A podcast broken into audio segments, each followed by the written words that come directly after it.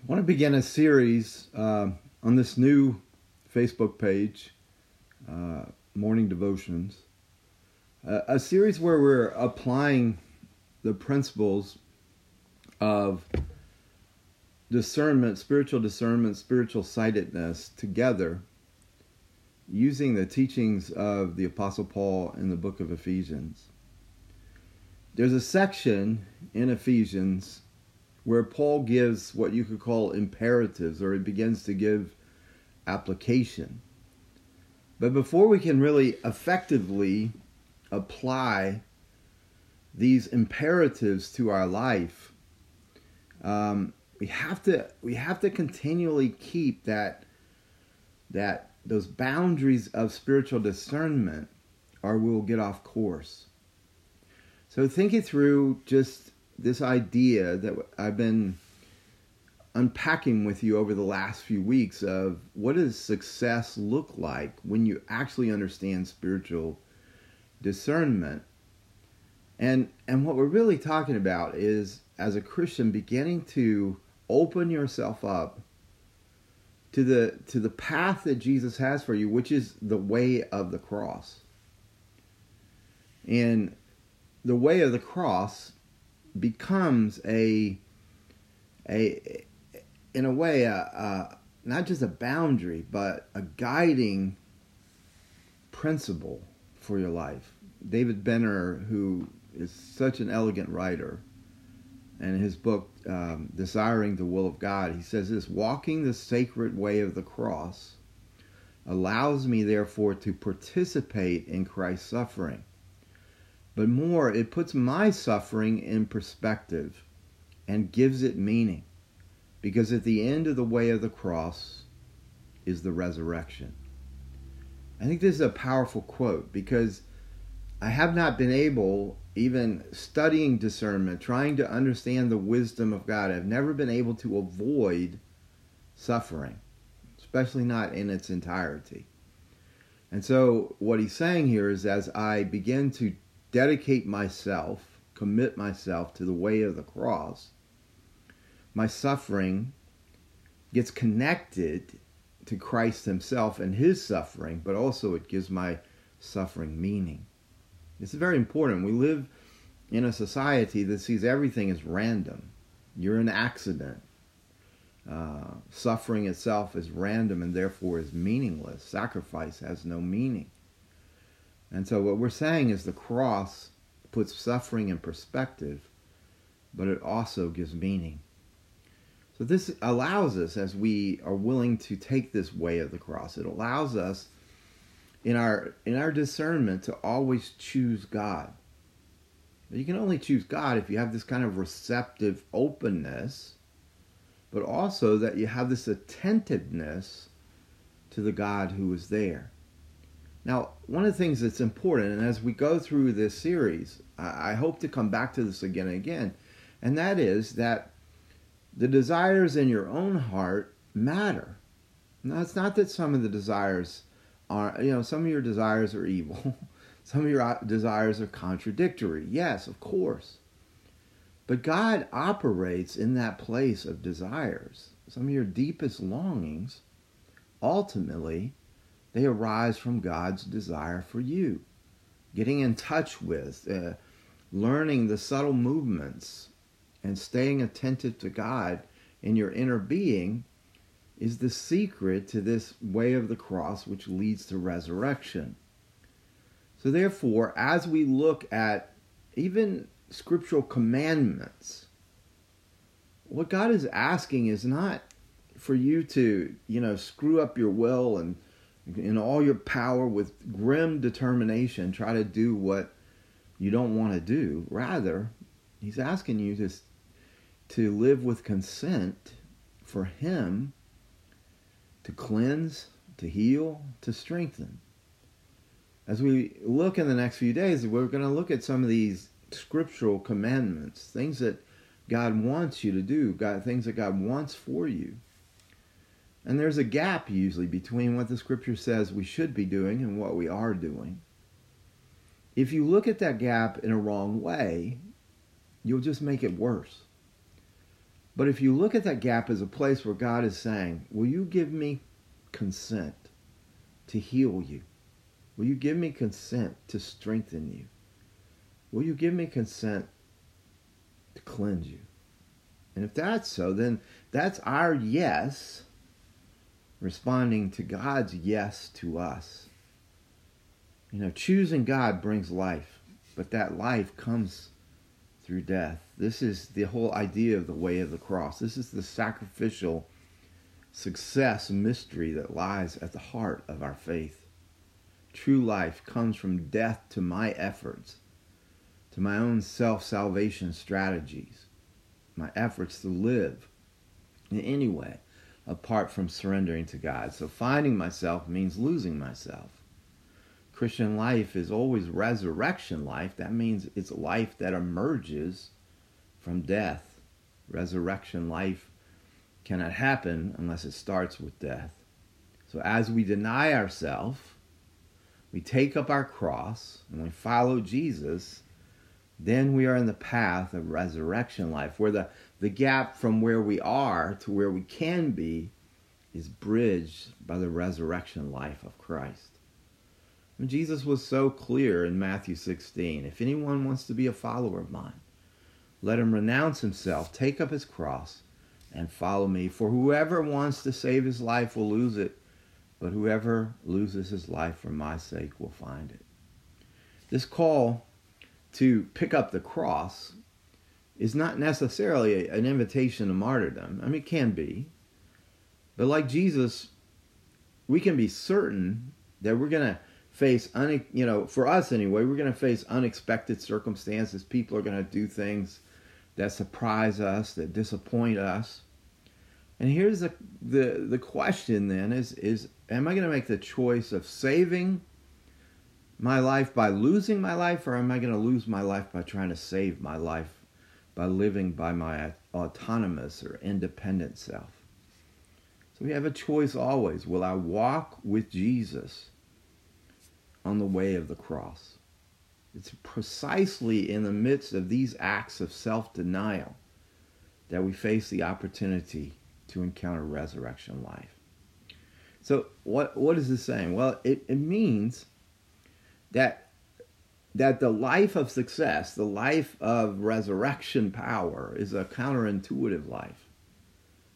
Jesus is calling us to embrace things we would never naturally choose, to pick up, to carry the instrument of our suffering, which will become the instrument of crucifixion of our own willful self. Even Jesus' own disciples, and, and this is where I found this teaching so helpful is yes, Jesus had this ultimate cross. But Jesus bore a cross daily. And and when he says this, take up your cross daily and follow me. See, Jesus' disciples lived in unbelief of Jesus. The religious leaders lived in opposition to the one they were supposed to be dedicated to, and yet they did not even um, see him or know him.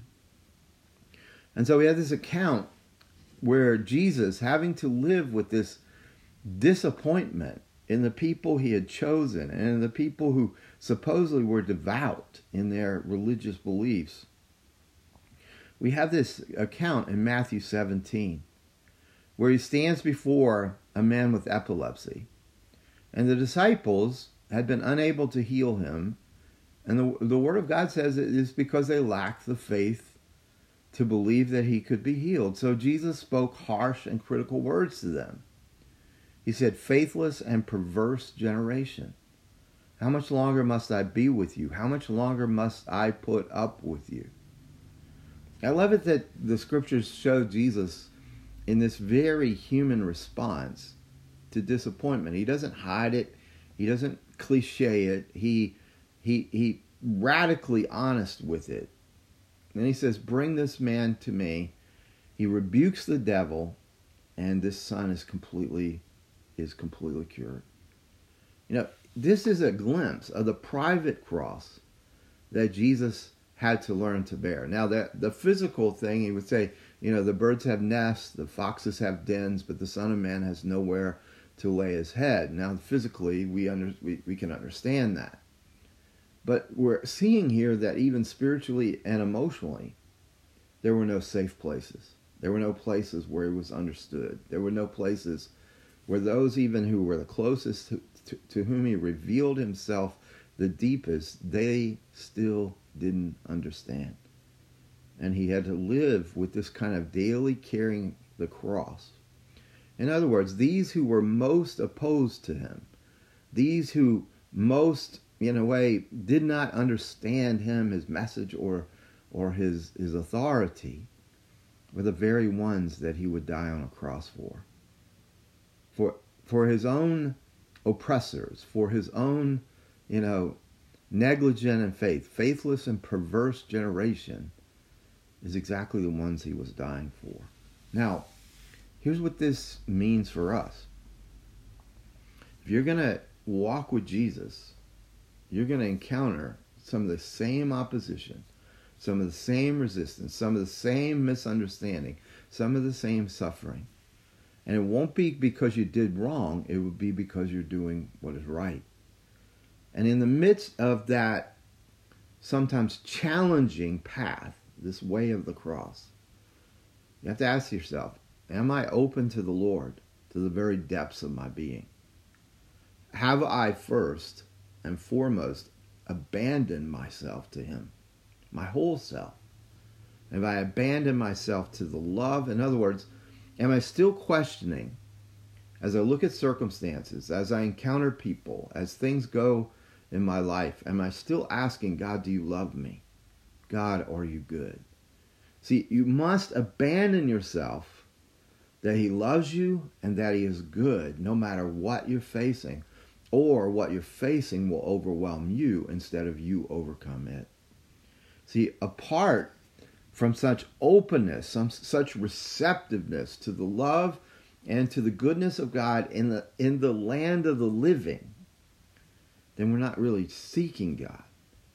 What we're doing is we're seeking something from God instead of seeking God.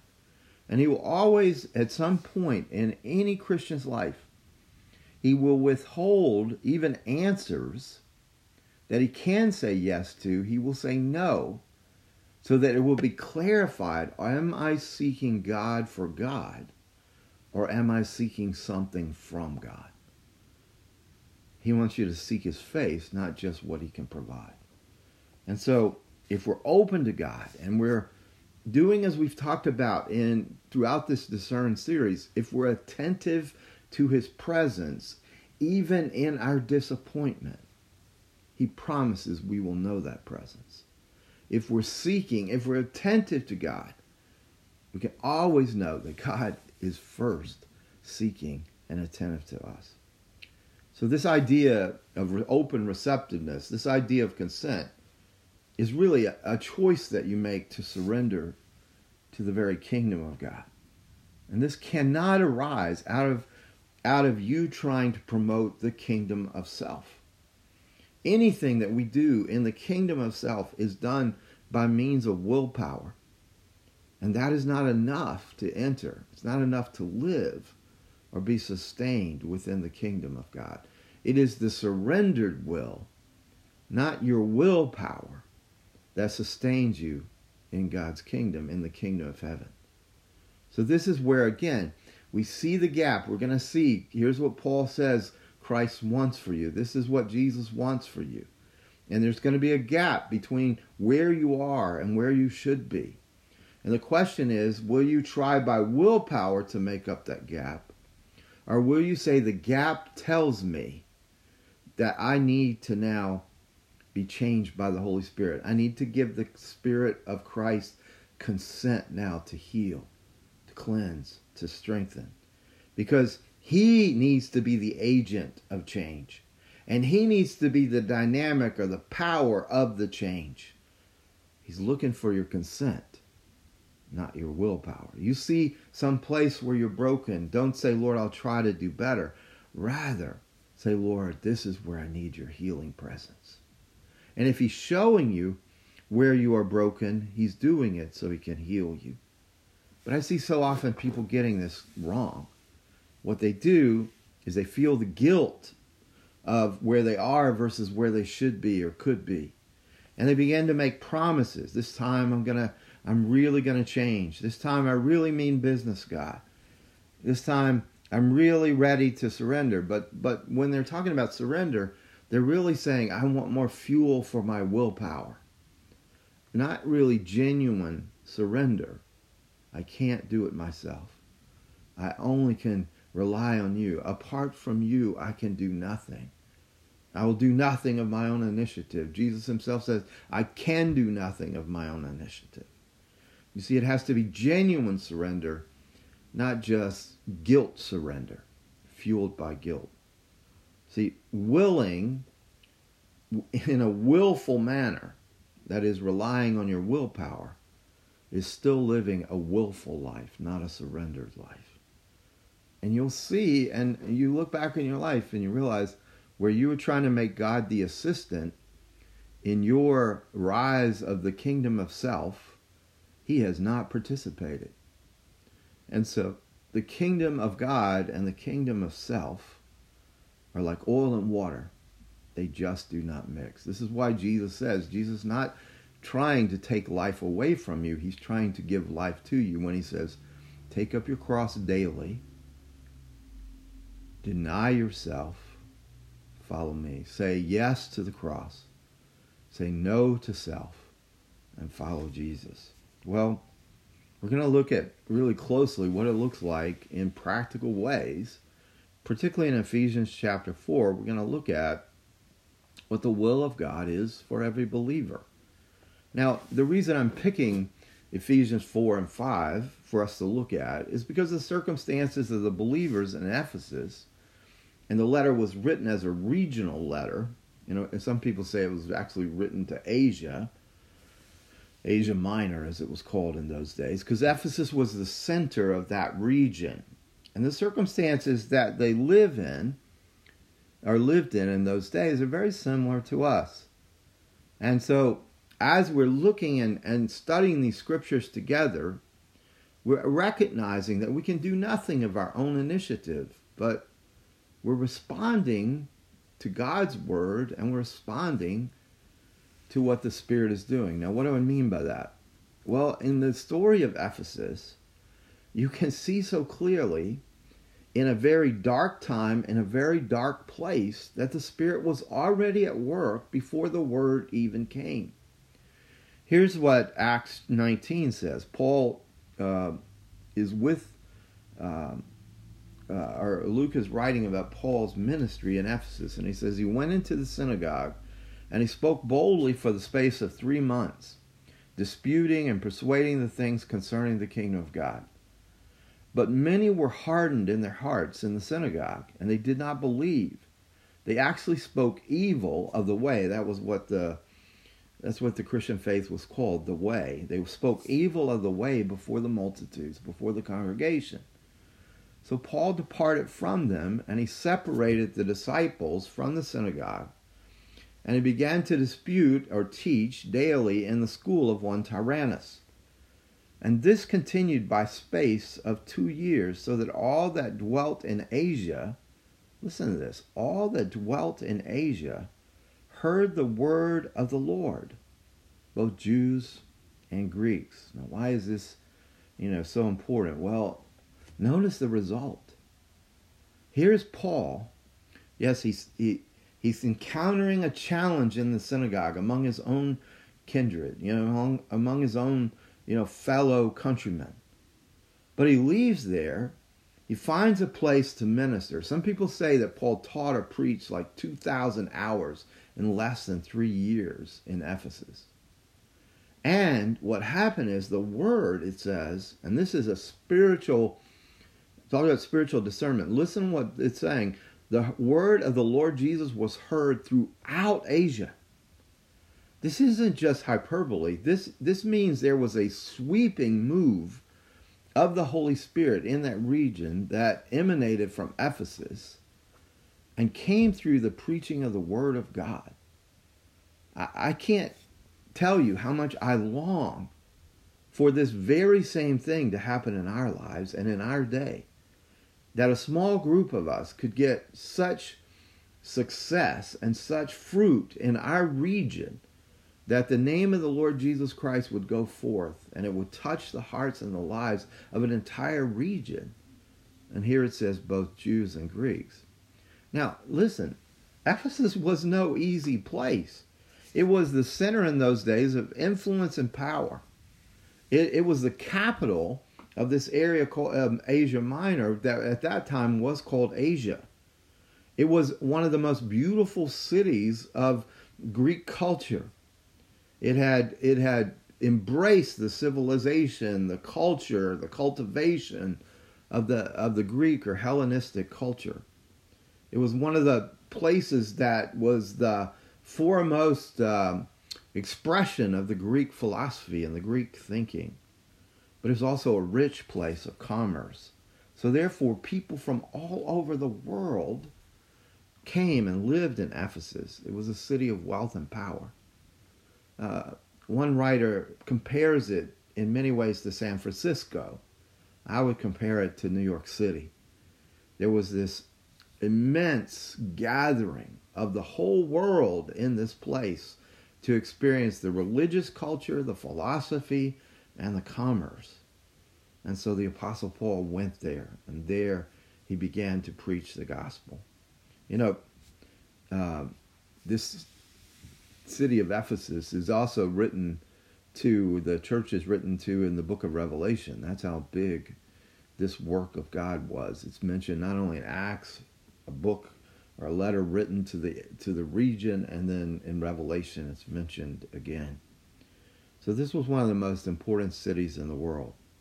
And there were two obstacles that the apostles encountered the Apostle Paul, particularly here, encountered in Ephesus, and that was the the stranglehold of religion and the stranglehold of of the occult.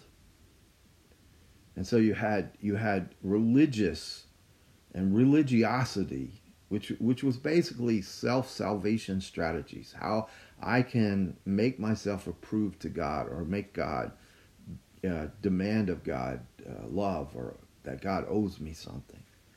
Or even the idea of the occult and the idea that I will turn to the darkness because I can't control uh, things in my life. I want power so much that I will sell my soul and give whatever I am and whatever I have to the dark side in order to get power. And this was true in Ephesus. It was a place of superstition, of fear. It was demonized. It was dark. It was known as one of the darkest cities in the whole world. It was devoted to sex, was devoted to religion. There was a temple of the goddess Artemis, or in, uh, that's the Greek, in, uh, in uh, Roman Diana.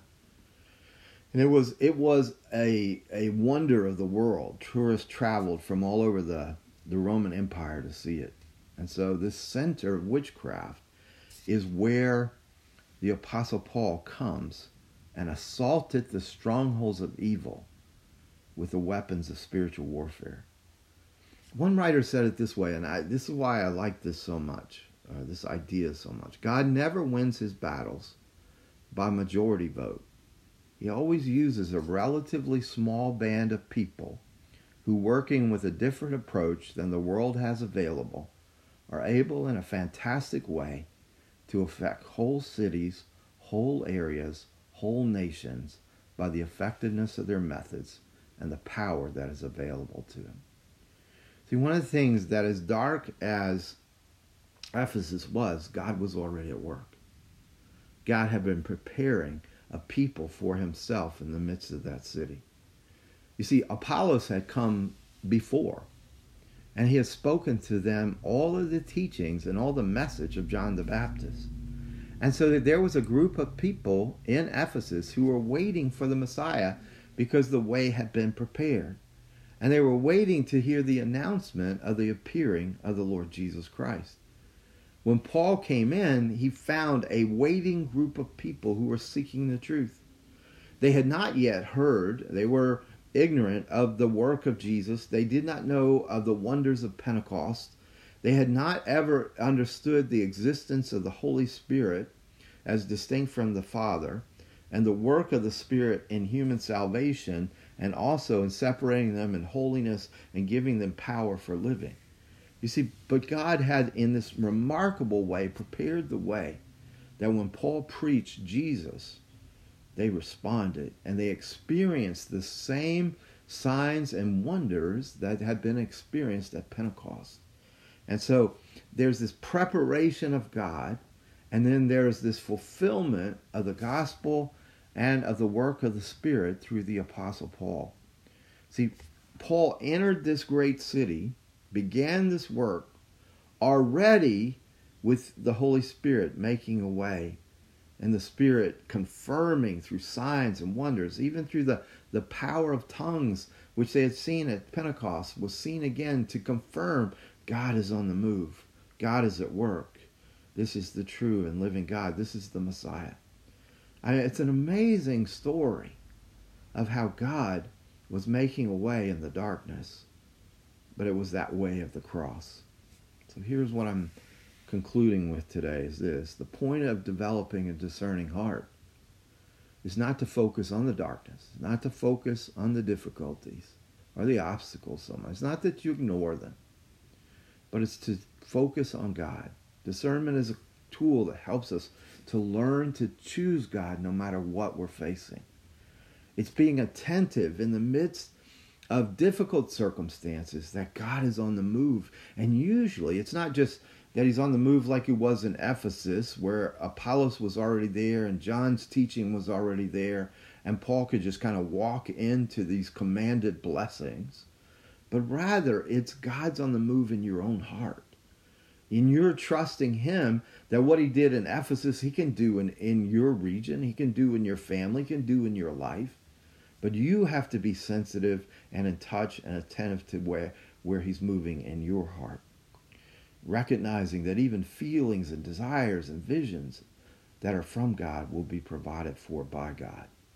Recognizing these markers, we walk into, even like Paul did in Ephesus, we walk into the work of Christ and we walk into the blessings.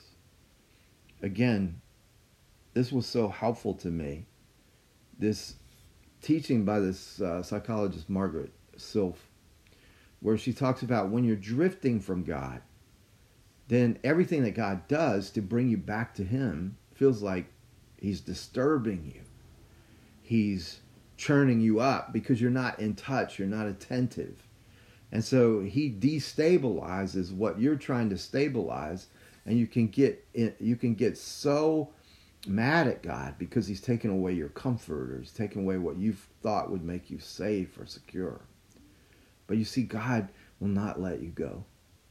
And he will he will discomfort you so that he can become your comfort.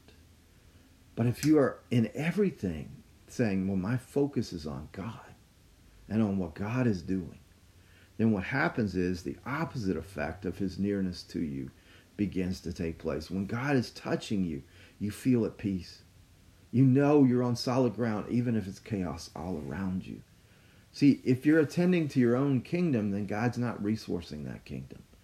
But if you're attending to the kingdom of God and watching for the markers of his presence, then you're going to live a true life. You take up your cross, you deny self, because the one who loses his life is the one who gains his life. Are you drifting or are you moving intentionally with your focus on the subtle movements of God? God turned Ephesus into a center of gospel life. God wants to use us to turn our region into a center of gospel life. In Jesus' name, amen.